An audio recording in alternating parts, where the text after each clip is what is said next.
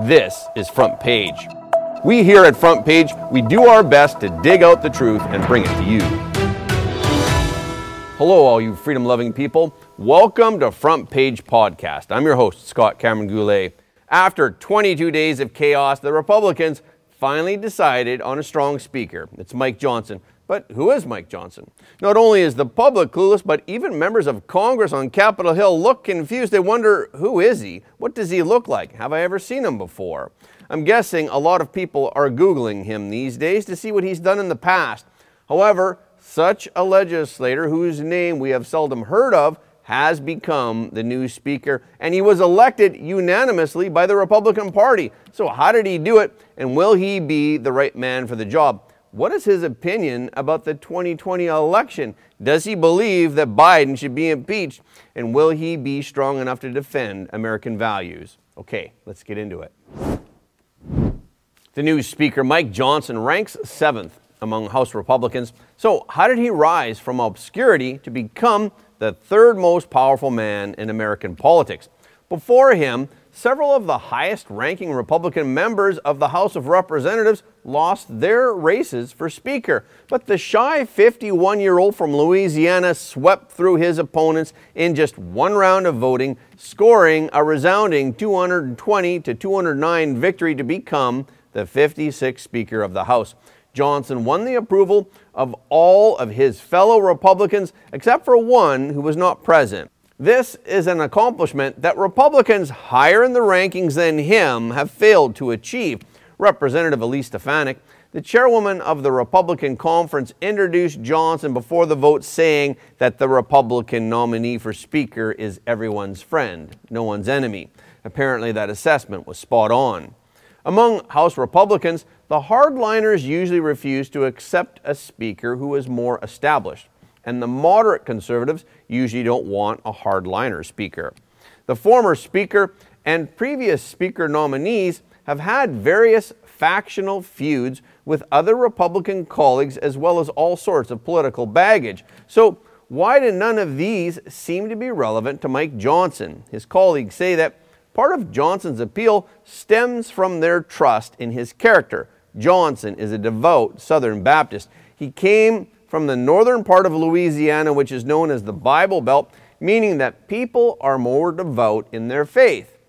We can see Johnson's character in one thing. Johnson formed a civility caucus in Congress, which, along with former Representative Charlie Crist, a Democrat, drafted a pledge stating that our political opponents in Congress are not our enemies. The sincerity of his beliefs deeply affect Johnson. His campaign for the speakership was through prayer, not politics. His sincerity and his substantive, reasonable answers to pointed questions asked by House Republicans against all the contenders won over the Republicans. About a third of his answers to the questions involved scripture references.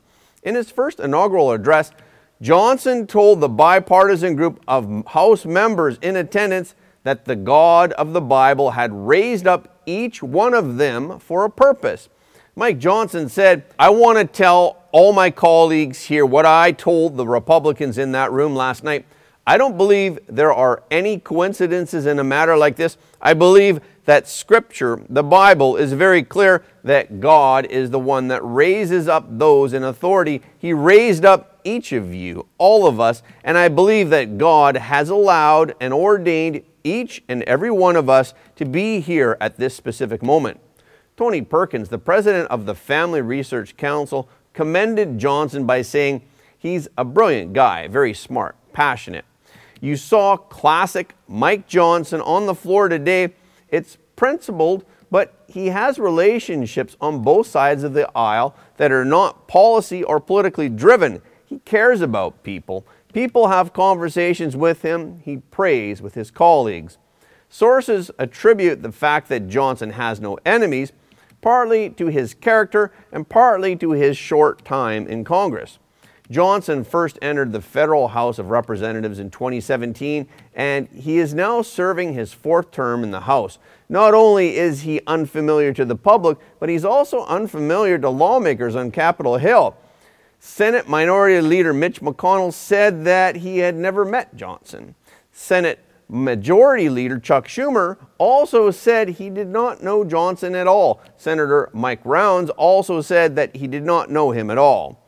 They said that it was the first time they had heard his name this week, so they Googled him. But in the House of Representatives, Johnson is not a nobody. Prior to his successful rise to Speaker, Johnson served as chairman of the Republican Study Committee, which describes itself as the think tank of House conservatism. Additionally, he was elected to a second term as vice chairman of the House Republican Conference in January of 2021, and he served as deputy speaker under then Speaker Kevin McCarthy. It's just that he usually focuses on the work of the House Judiciary Committee and the House Armed Services Committee, and he doesn't show it off. Because of his low profile, he was largely unnoticed and he avoided clashes with the various factions in the party, which were always at war. On Tuesday night, after Johnson won the nomination for Speaker, various factions of the Republican Party voiced their support for Johnson, including Steve Scalise and Jim Jordan. Representative Matt Gaetz also touted Johnson's victory as an example of the growing power of the MAGA movement on Capitol Hill, President Trump also congratulated Johnson after he was elected Speaker. I just want to congratulate Mike Johnson. He will be a great Speaker of the House, and we were very happy to help. I've known him for a long time. He's a tremendous leader, a tremendous man. Comes from a wonderful place, Louisiana. He is going to be, uh, he's going to make us all proud. So at this time yesterday, nobody was thinking of Mike.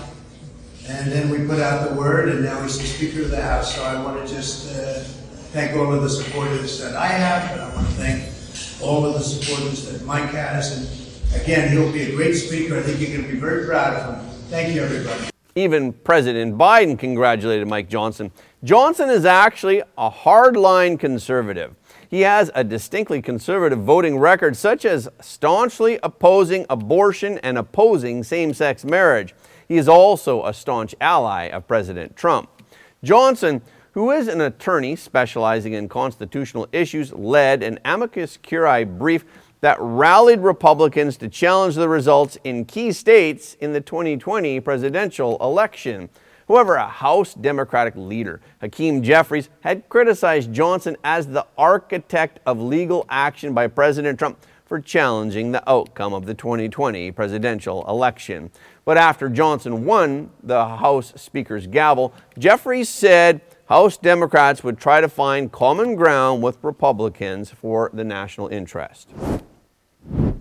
Newly elected Speaker of the House, Mike Johnson's past conservative comments have been unearthed. For example, he commented on the fact that Twitter was used as an ideological censorship tool by the U.S. federal government before it was acquired by Elon Musk.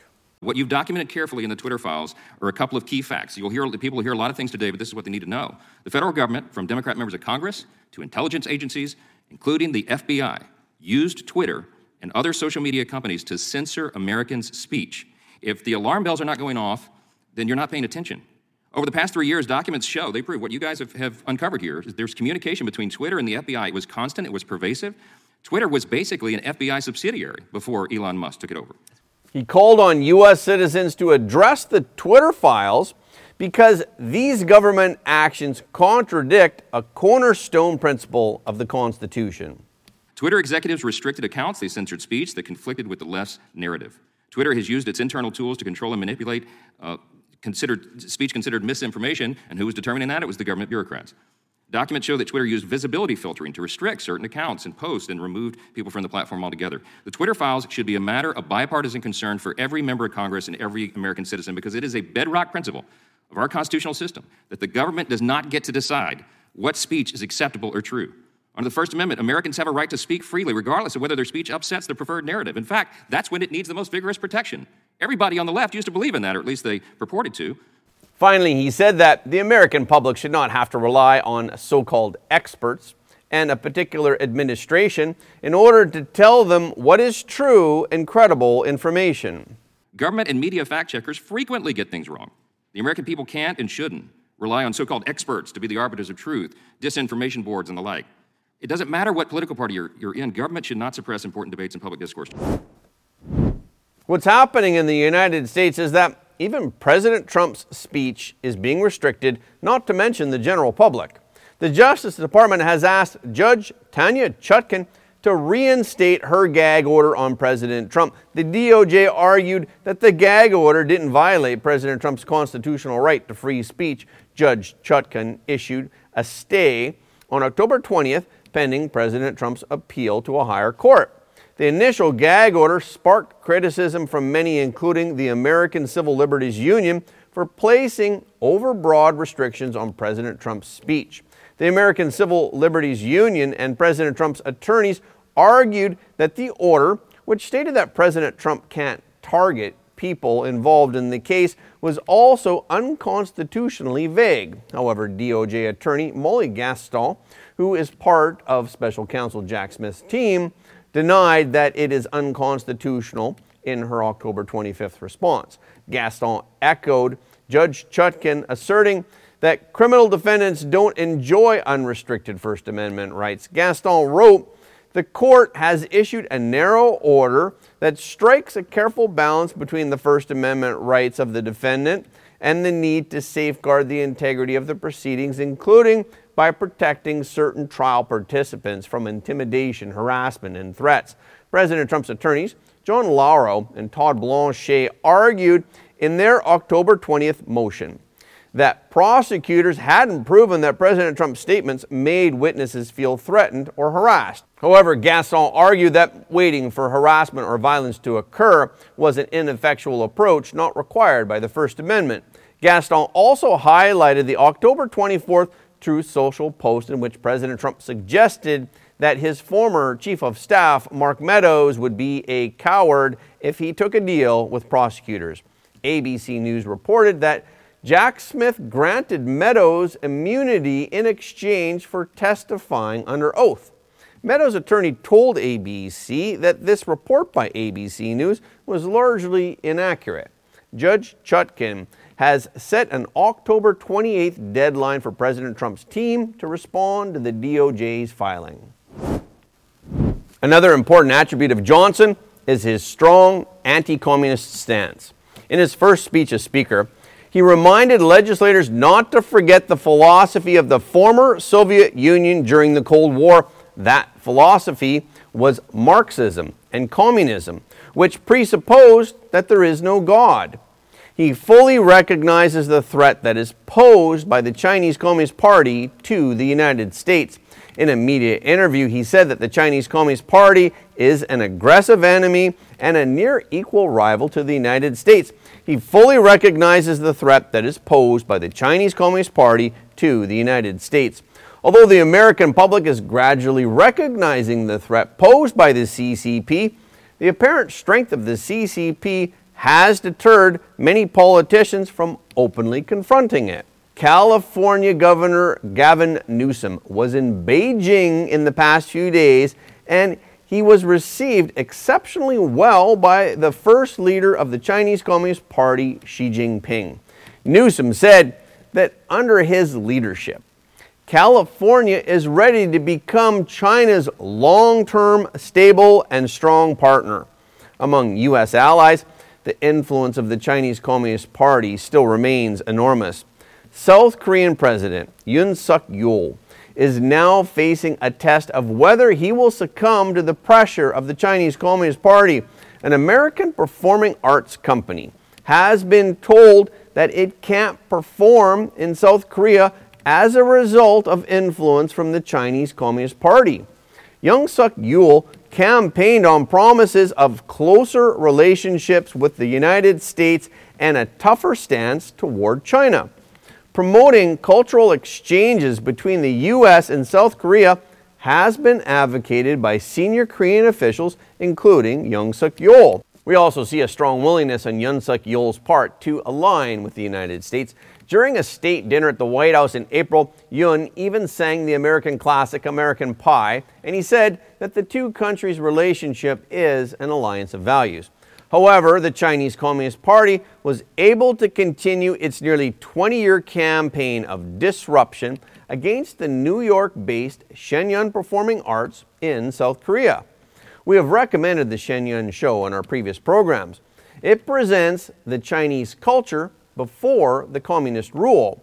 Shen Yun presents Chinese traditional culture through dance and music. Therefore, Shen Yun has been jeopardized and opposed by the Chinese Communist Party, which tries to destroy Chinese traditional culture.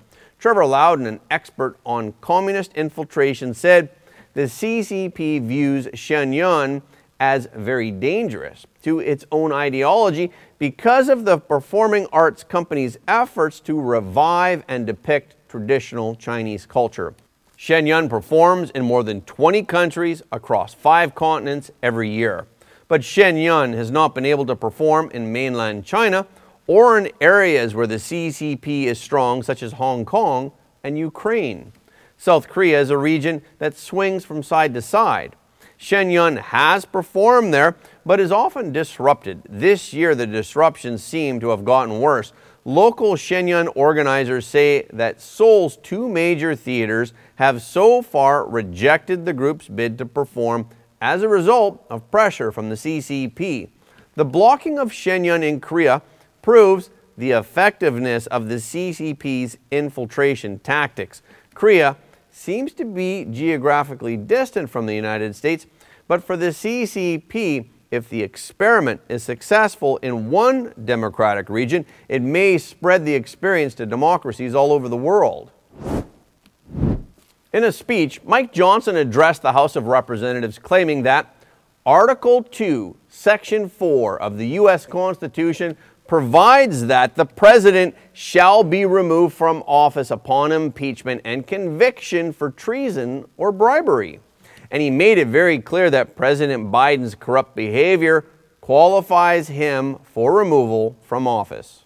Article 1, Section 2 of the Constitution itself expressly states that the sole power of impeachment belongs here to this House.